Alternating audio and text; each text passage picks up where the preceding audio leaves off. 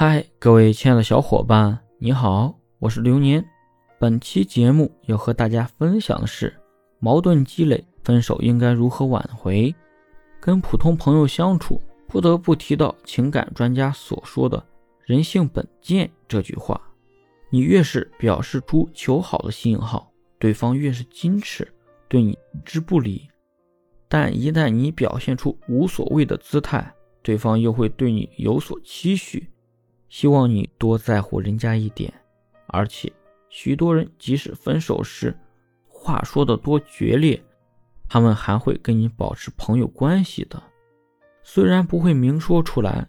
所以你要好好的把握这个机会，利用你们交友的第三方平台，对他展开二次吸引相关工作。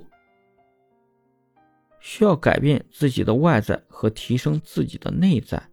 选择更加适合自己的发型和着装，培养自己的兴趣和爱好，多读书，积极参加社交活动，向更优秀的人学习。